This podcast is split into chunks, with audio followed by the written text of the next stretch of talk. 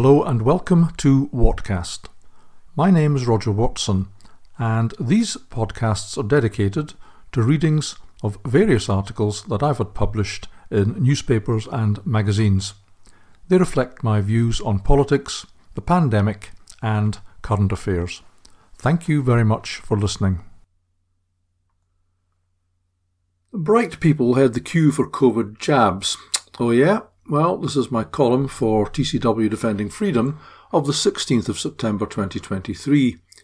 There's a scene near the end of Monty Python's Life of Brian where the Christians are being led out for crucifixion or freedom, as decided by Pontius Pilate. One prisoner is asked by a Roman guard, crucifixion or freedom, to which he replies, freedom for me, and then, on the verge of being let go by the confused guard, adds, no, I'm only pulling your leg. It's crucifixion, really. Clearly a pretty stupid Christian.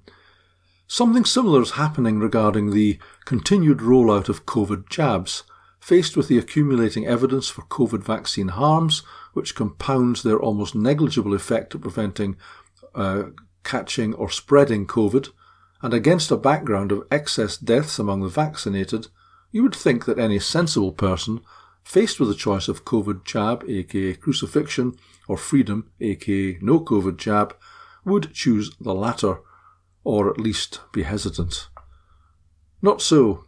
Moreover, it's not stupid people who are not only taking the vaccine but are rushing lemming like to be head of the vaccine queue. It's intelligent people. Intelligent maybe, but definitely not smart. Evidence for the apparent stupidity of intelligent people comes from a study in the Journal of Health Economics, which is helpfully and somewhat gleefully summarized in CIDRAP, the newsletter of the University of Minnesota. The study comes from Sweden and was carried out among over a quarter of a million men and women who had registered for military service in Sweden between 1979 to 1997.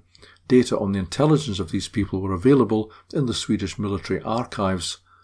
According to the summary, a total of 80% of the most intelligent people were vaccinated within 40 days of vaccine availability, while it took 180 days for those with the lowest cognitive ability to reach that level. The reason is that the complexity of the vaccination decision may make it difficult for people with lower cognitive abilities to understand the benefits of vaccination. So, not at all patronising to those who took longer to decide. In the light of evidence regarding COVID vaccines, the only useful conclusion surely is that the intelligent people decided to harm themselves more quickly. The original study is rigorous and meticulous, and the results are not in doubt.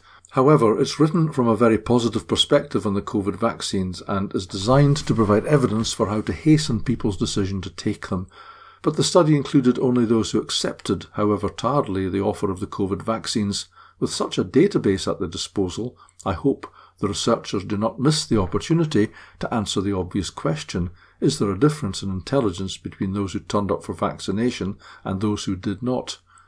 The Lothian Birth Cohort Study, one of the largest and longest studies of intelligence in the world, provides ample evidence that intelligent people make better health decisions and, as a result, have better health and tend to live longer.